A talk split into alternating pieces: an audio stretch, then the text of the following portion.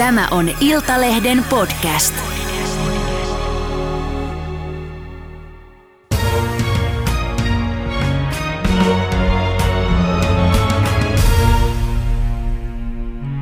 Miksi yhä useampi jättää Helsingin ja muuttaa Lappiin? Tai ainakin haaveilee siitä. Kysytään fitnessin maailmanmestarilta Evelina Tistelgreniltä, joka on muuten käynyt elämässään jo monta muutosta läpi. Hei, terve tuloa sieltä Leviltä, sensuroimattomalla. Moikka.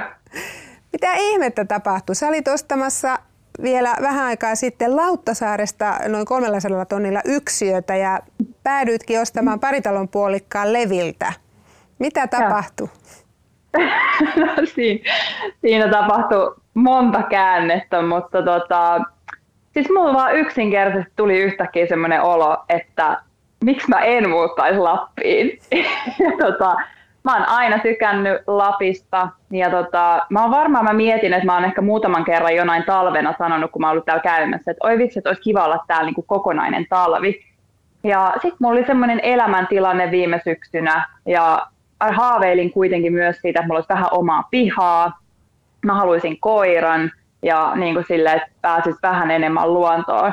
Mä rupesin vähän vertailemaan hintoja. En mä, oikein, mä en itsekään oikein tiedä, mitä siinä loppujen lopuksi kävi, että yhtäkkiä, yhtäkkiä mä vaan, että mä itse asiassa mä heitin tarjouksen sit Lauttasaaren yksiöstä, se ei mennyt läpi, muutama tonni jäi siitä, ja, ja sitten mä olin silleen, että hitto, että mä en kyllä tarjoa enempää. Että mä laitoin sille välittäjälle viestin, että kiitos, mutta mä ostan nyt sitten kämpän leviltä. Niin. Ja siellä, niin siinä nyt sitten kävi. Niin, siellä ollaan marraskuussa äh, teit äh, kaupat. Mutta mitä sä ajattelet siitä, eikö se ole ihan hullua, että, että Lauttasaaresta sä olisit saanut 300 tonnilla siis pienen yksiön.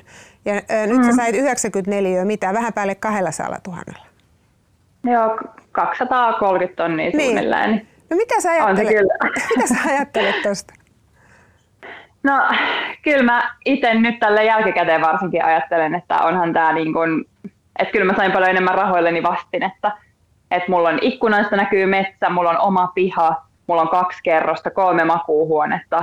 Täällä on aivan ihana olla ja, ja tota, musta tuntuu tällä hetkellä, mutta ei puutu mitään. Ja, mutta sitten toisaalta kyllä mä sen ymmärrän, että Helsingissä taas, niin kun, jos sä haluat lähelle keskustaa palveluja kaikkeen, sitten sä maksat siitä, mutta kyllä se rahasumma tuntuu kyllä ihan älyttömältä siltä. Mm. No, mitä muuta sä oot saanut kun valtavasti paljon enemmän tilaa? Mitä sun elämään on mm. tullut nyt, kun sä oot muuttanut sinne? No kyllä mä koen, että, että semmoista tietynlaista rauhaa, mitä mä ehkä varmasti lähdinkin hakemaan. Että täällä niin kun, kyllähän ympäristö vaikuttaa siihen, millaisessa tilassa itsekin on ja tavallaan mihin ehkä energiaan itsekin menee täällä ei ole ympärillä semmoista hälinää koko ajan. Toki puhutaan silti levistä, että täällä on ihmisiä, että mä en niin kuin muuttanut mihinkään pieneen tuppukylään, mutta mä menen ovesta ulos, niin voi mennä kauankin, että mä näen yhden ihmisen. Musta se on aivan ihanaa. ja, ja jotenkin, että mä rakastan sellaista rauhaa ja ja mulle luonto on tosi tärkeä ja vaikka mä aiemminkin mä asuin Kalasatamassa Helsingissä, siinä on mustikkamaa, siinä on silleen luontoa, merta lähellä – niin se ei kuitenkaan tuntunut musta siltä, että mä olisin päässyt tarpeeksi niin kuin johonkin omaan rauhaan. Mm.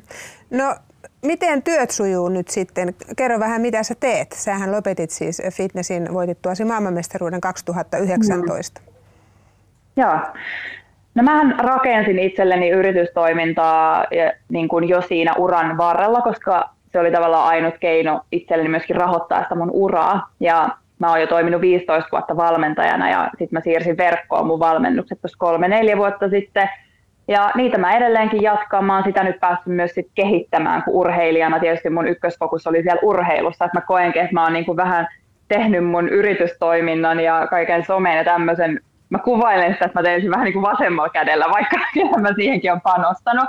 Mutta nyt mä ajattelen, että nyt kun mulla vapautui niin paljon kapasiteettia sieltä urheilusta, että nyt mä pääsen vasta oikeasti edes tekemään niin, niin kuin sitä mun yritystoimintaa ja keskittymään siihen. Ja sitten mä tosiaan tein sitä sosiaalista mediaa, mitä mä oon tehnyt jo kymmenen vuotta, mm. että mä oon ollut niissäkin sellainen, tai ollut siellä niin kuin ihan alusta asti mukana. Niin. Eikä korona ei sikäli vaikuta sun duuneihin, niin kuin monen muiden duuneihin vaikuttaa? Mm, joo, ei, että, että tiedostan. Kyllä myöskin on tosi onnekkaassa asemassa ja, ja sit pyrin käyttämään sitä myöskin sitten hyödyksi, että mä koen, että mä myös teen semmoista valmennusta, että mä yritän auttaa ihmisiä. Niin tota, mm. mutta joo. Hei, oot sä yksinäinen siellä? Sä oot yksin nyt tuolla isossa kämpässä. Ei, mä en ole ollenkaan yksinäinen. Että, että mä oon aina myöskin viihtynyt yksin tosi hyvin. Ja mä urheilijana totuin siihen, että tehdään paljon yksin asioita.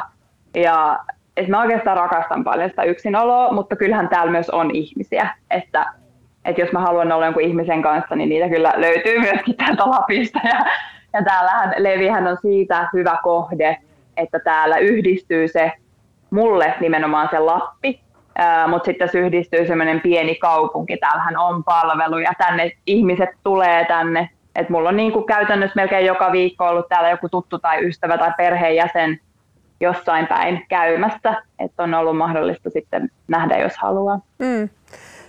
Onko sun ajattelumaailmassa tai arvomaailmassa tapahtunut muutoksia? No joo, Mä koen, että itse asiassa moni on kysynyt sitä, että, että onko mä muuttunut paljon, kun mä muutin tänne, mutta itse asiassa mä koen itse sen silleen, että mä muutuin jo ennen kuin mä muutin tänne. Ja itse asiassa tämä ympäristö, joka mulla nyt on, niin se mätsää paremmin siihen, millainen mä oon nykyään ja millainen mä olin jo. Ja sen takia mulla oli semmoinen ehkä sisäinen ristiriita Helsingissä siellä kerrostalokämpässä asuessani nyt niin kuin viime vuonna, että, että se ei enää sopinut mulle ja Tota, Mitkä asiat keskityn... ei sopinut sulle enää? Mikä, mikä sua häiritsi? Mm-hmm. Mua häiritsi semmoinen tietty ehkä keskittyminen pinnallisuuteen, materiaan, me, mikä on menestyksen määritelmä. Että mä nykyään määrittelen itse menestyksen sillä, että millä fiiliksellä mä nousen itse vaikka aamuisin ylös ja miten mä pystyn kohtelemaan toisia ihmisiä. Ja totta kai voi miettiä jotain materialistisia asioita, mutta se, että että semmoinen olo mulla oli välillä Helsingissä, että siellä katsotaan ihmisiä sen mukaan vaikka, että minkä, minkä merkkiset vaatteet sulla on päällä tai niin kuin, eikä se varmasti edes kaikkien kohdalla pidä paikkaansa, mutta, mutta kuitenkin siellä keskittyminen on vähän eri asioihin mm. kuin täällä. No silloin kun sä vielä kilpailit fitnessissä, eli toki hyvin kurinalaista elämää, niin kyllästyit sä jotenkin tämmöiseen niin kuin suorittamiseen? Joo, Joo, ja se on, se on kyllä osa myös just sitä muutosta tietysti tästä kahden paikan välillä muuttamisessa, että se suorittaminen, no ensinnäkin sehän poltti mut jo kerran loppuun ja sitten mulla alkoi tulla semmoinen olo kahden viimeisen vuoden aikana, että, että se ei ole semmoinen kestävä tapa elää, että se ei ole semmoinen elämän tyyli, millä mä haluan. Että mä koin oikein sellaista, että, että tällä tavalla eläminen tavallaan tietyllä tapaa koko ajan syö mua vähän sisältäpäin, että mä en pääse elämään semmoisella täydellä energialla – ja ilolla, mitä mä koen, että musta on. Että se alkoi syömään niin kuin sitä. Mm. Mitä se tarkoitti, että sä paloit loppuun? Se oli käsittääkseni vuosi 2014 jo. Joo, siellä oli, se oli monen asian summa. Mä tein ihan liikaa asioita, mä kilpailin liikaa, mulla oli opintoja, mä aloitin yrittämään, mä muutin Helsinkiin, mun ihmissuhteista oli huonoja niin kuin asioita. Siellä oli, niin kuin, se oli niin iso semmoinen aikapommi, joka vaan tikitti ja sitten räjähti. Ja en mä vaan niin kuin, mä olin niin väsynyt yhtäkkiä, että mä jätin päivää ennen kilpailuja menemättä kilpailuihin, vaikka mä olin valmistautunut niihin pitkään ja mä ei huvittanut yhtäkkiä mikään ja mä päätin hetken aikaa, että mä lopetan koko fitnessin, että mä en tykkää siitä yhtään ja se diettaaminen pilaa kaiken ja että mä olin tosi semmoisessa, niin kuin, mä myös tyytin hirveästi ulkopuolisia tekijöitä. Itse asiassa se, se burnout on yksi mun elämän isoimmista semmoisista opetuksista ja sellainen, että, että sen jälkeen kun mä siitä pääsin yli ja mä otin täyden vastuun siitä, että mä olen itse asiassa täyden vastuussa siitä mun omasta elämästäni ja siitä, että millaisia valintoja mä teen ja se, että jos mä oon päättänyt harrastaa vaikka fitnessä kilpailla siinä, tähdätä siinä huipulle, niin se on täysin mun oma valinta ja tehdä niitä diettejä, jne, jne. Kaikki on meidän omia valintoja. Mä oikeastaan jätin siinä kohtaa sen uhriutumisen pois. Mm. Ja se oli semmoinen kohta mun elämässä, mistä asiat alkoi muuttumaan paljon parempaa. Ja, ja se, mitkä kaikki asiat siihen taas on johtanut, niin siellä on niin kuin paljon juttuja, mutta, mutta tavallaan siitä se, että mä pääsin siitä eteenpäin, niin, niin. oli toi vastuun ottaminen. Niin, sä oot sanonut, että sulle meni vuosi 2017 palautuessa ja, ja käydessä mm. läpi isoa traumojen purkamistyötä. Niin mm. mikä prosessi se oli? Mitä sä kävit läpi? No siinä liittyy paljon varmasti tuohon niin burnouttiin ja, ja tavallaan mitä kaikkea sitä ennen. Meillä on suvussa on alkoholismia ja sieltä varmasti su- hyvin suomalaisille tuttu tauti, taudin kuva ja asia, joka on sitten niin kuin vaikuttanut munkin elämään paljon. Haluatko ja kertoa ei sitä siitä? oikeastaan edes ollut ymmärtänyt. Haluatko kertoa Niin kuin- siitä, miten se on vaikuttanut sun elämään, alkoholismi? Uh, no mä koin, että mä olin niin kun ehkä siihen asti elämässäni alkanut miellyttämään hirveästi, niin kuin kaikkia muita. Ja osasin pitää myöskin semmoisia kulisseja yllä tosi hyvin. Ja se on tosi yleistä myöskin Joo. just siinä, että, että osaa pitää just ne kulissit, osaa miellyttää, osaa olla semmoinen, että kunhan kaikki, kaikilla on kaikki hyvin ja pidetään tästä, niin kuin, ettei nyt vaan kukaan räjähtäisi.